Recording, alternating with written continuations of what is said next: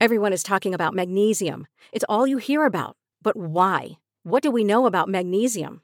Well, magnesium is the number one mineral that 75% of Americans are deficient in. If you are a woman over 35, magnesium will help you rediscover balance, energy, and vitality. Magnesium supports more than 300 enzymatic reactions in your body, including those involved in hormonal balance. From functional medicine doctors to mental well being and female hormone experts, we all know that magnesium is the one mineral to improve all aspects of well being and health. But which one? Magnesium Breakthrough from Bioptimizers, the trusted choice recommended by leading experts with seven best absorbed forms of magnesium to ensure your body receives the support it needs for overall well being. Go to bioptimizers.com slash balance today and use code BALANCE10 for 10% off. Support your journey to wellness at B-I-O-P-T-I-M-I-Z-E-R-S dot com forward slash balance. Magnesium Breakthrough from Bioptimizers, your foundation to optimal health and vitality. Some areas of our country are doing very well, others are doing less well.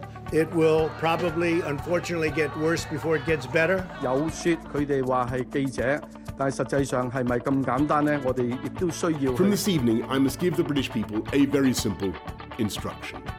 You must stay at home. We can no longer, from today onwards, be proud. We can no longer sit back and remain silent on the senseless, unlawful killings, sly racism of another human being based only on what? Their skin color. We are worried that um, the Chinese Communist Party make use of the evil law to further suppress Hong Kong people. This is all wrong. I shouldn't be up here. I should be back in school on the other side of the ocean. Yet you all come to us young people for hope. How dare you? Hi, everyone, and welcome to Where We Are with Nina Zoe Porter, your breakdown of all the key events in the world from the past seven days, all in one bite sized podcast. For today's episode, here's what happened in the world this week.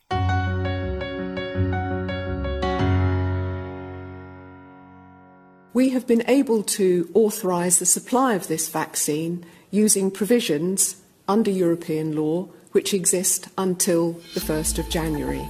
So our speed or our progress has been totally dependent on the availability of data in our rolling review and the rigorous assessment and independent advice we have received. This week, the UK became the first country in the world to approve the Pfizer and BioNTech coronavirus vaccine, paving the way for mass vaccination. The Pfizer and BioNTech jab is the fastest vaccine to go from concept to reality, taking only 10 months to follow the same steps that normally span 10 years. Britain's medicines regulator, the MHRA, says the jab, which offers up to 95% protection against COVID 19 illness, is safe to be rolled out. Pfizer said earlier on this week that the first doses are already on their way to the UK, with 800,000 due in the coming days. Altogether, the UK has ordered 40 million doses of the jab, which is enough to vaccinate 20 million people. Shortly after the announcement, Health Secretary Matt Hancock said the NHS will contact people about jabs. As far as we know, elderly people in care homes and care home staff have been placed top of the priority list, followed by over 80s and healthcare staff. Due to the fact that hospitals already have the facilities to store the vaccine at minus 70 degrees Celsius as required, the very first vaccinations are likely to take place there for care home staff, NHS staff, and patients, so none of the vaccine is wasted. On Wednesday, a further 648 deaths within 28 days of a positive COVID test were recorded in the UK with another 16,170 cases reported. Prime Minister Boris Johnson urged the public not to get carried away with over optimism or falling into the naive belief that our struggle is over. Until the vaccine is deployed, our plan does rely on all of us continuing to make sacrifices to protect those we love. And next,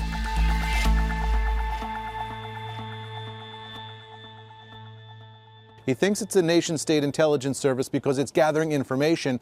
And what they might do with that information, he worries, is actually use it to disrupt the distribution of the vaccine worldwide, attacking that cold storage process in some way to discredit it and cause people to be worried that these vaccines aren't safe next year. According to the International Business Machines Corporation, IBM, the international vaccine supply chain has been targeted by a cyber espionage campaign.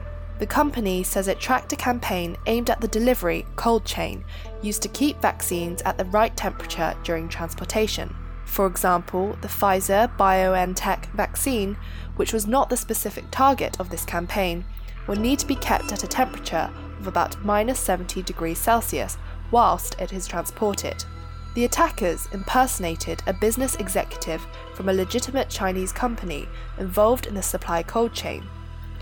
They then sent phishing emails to organizations that provided transportation which contained a malicious code and asked for people's login credentials.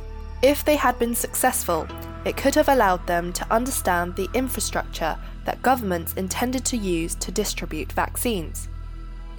The attacker's identity is unclear, but IBM said the sophistication of their methods indicated a nation state. They're trying to replicate the knowledge of the cold chain, how the refrigeration works, what sort of manufacturing is required, or potentially also to conduct a disruptive or destructive attack, preventing the refrigeration from occurring or, somewhere in the life cycle uh, so that these vaccines spoil and you know the public perception and trust in the vaccine gets lost. IBM says it believes the campaign started in September 2020. This follows warnings from governments, including the UK's, of countries targeting aspects of vaccine research. Given that the world is trying to come together to find a vaccine uh, for our own peoples, British people here in the UK, but also for people around the world, uh, I'm afraid it's a pretty egregious uh, behaviour and it, it, it deserves and it should be called out in the way we're doing today. In July, the UK warned that Russian intelligence had targeted UK vaccine research, including at Oxford. The US also warned of Chinese hacking, while more recently, Microsoft said it had seen North Korean and Russian hackers targeting vaccine research. Nevertheless, officials suggested the activity so far had been about intelligence gathering rather than disruption of any research. And finally,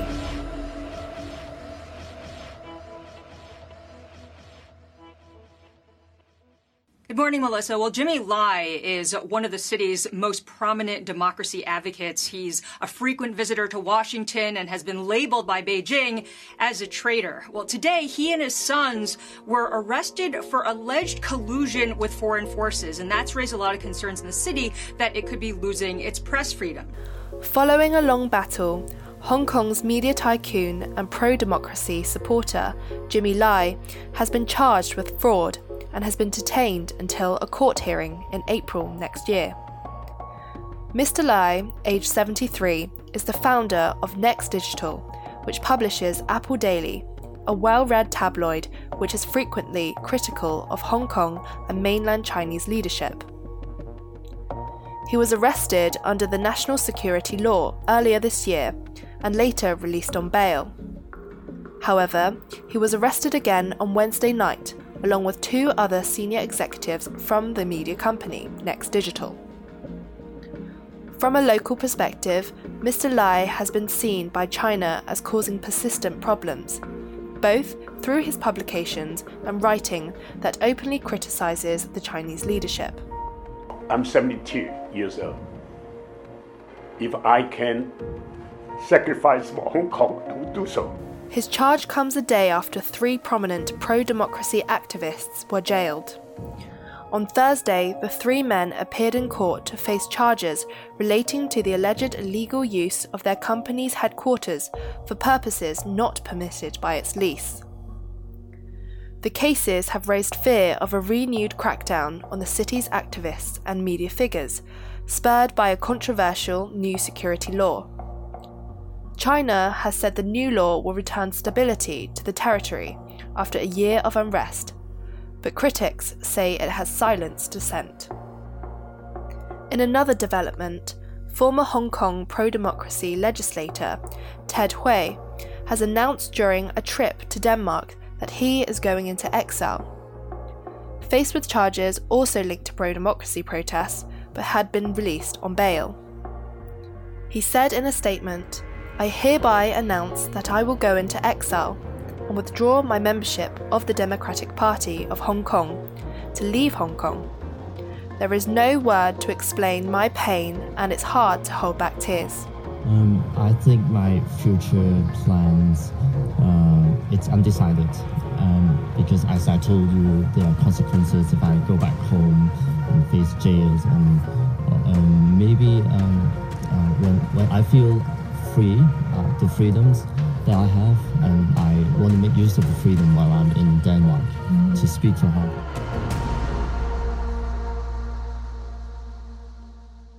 So, you're all caught up. That's where we are in the world this week. Be sure to listen next week to stay up to date on the latest news around the world. Search Where We Are with Nina Porter on all podcast platforms and subscribe today to get new episodes first.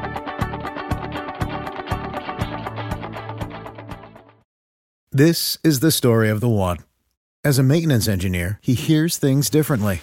To the untrained ear, everything on his shop floor might sound fine, but he can hear gears grinding or a belt slipping.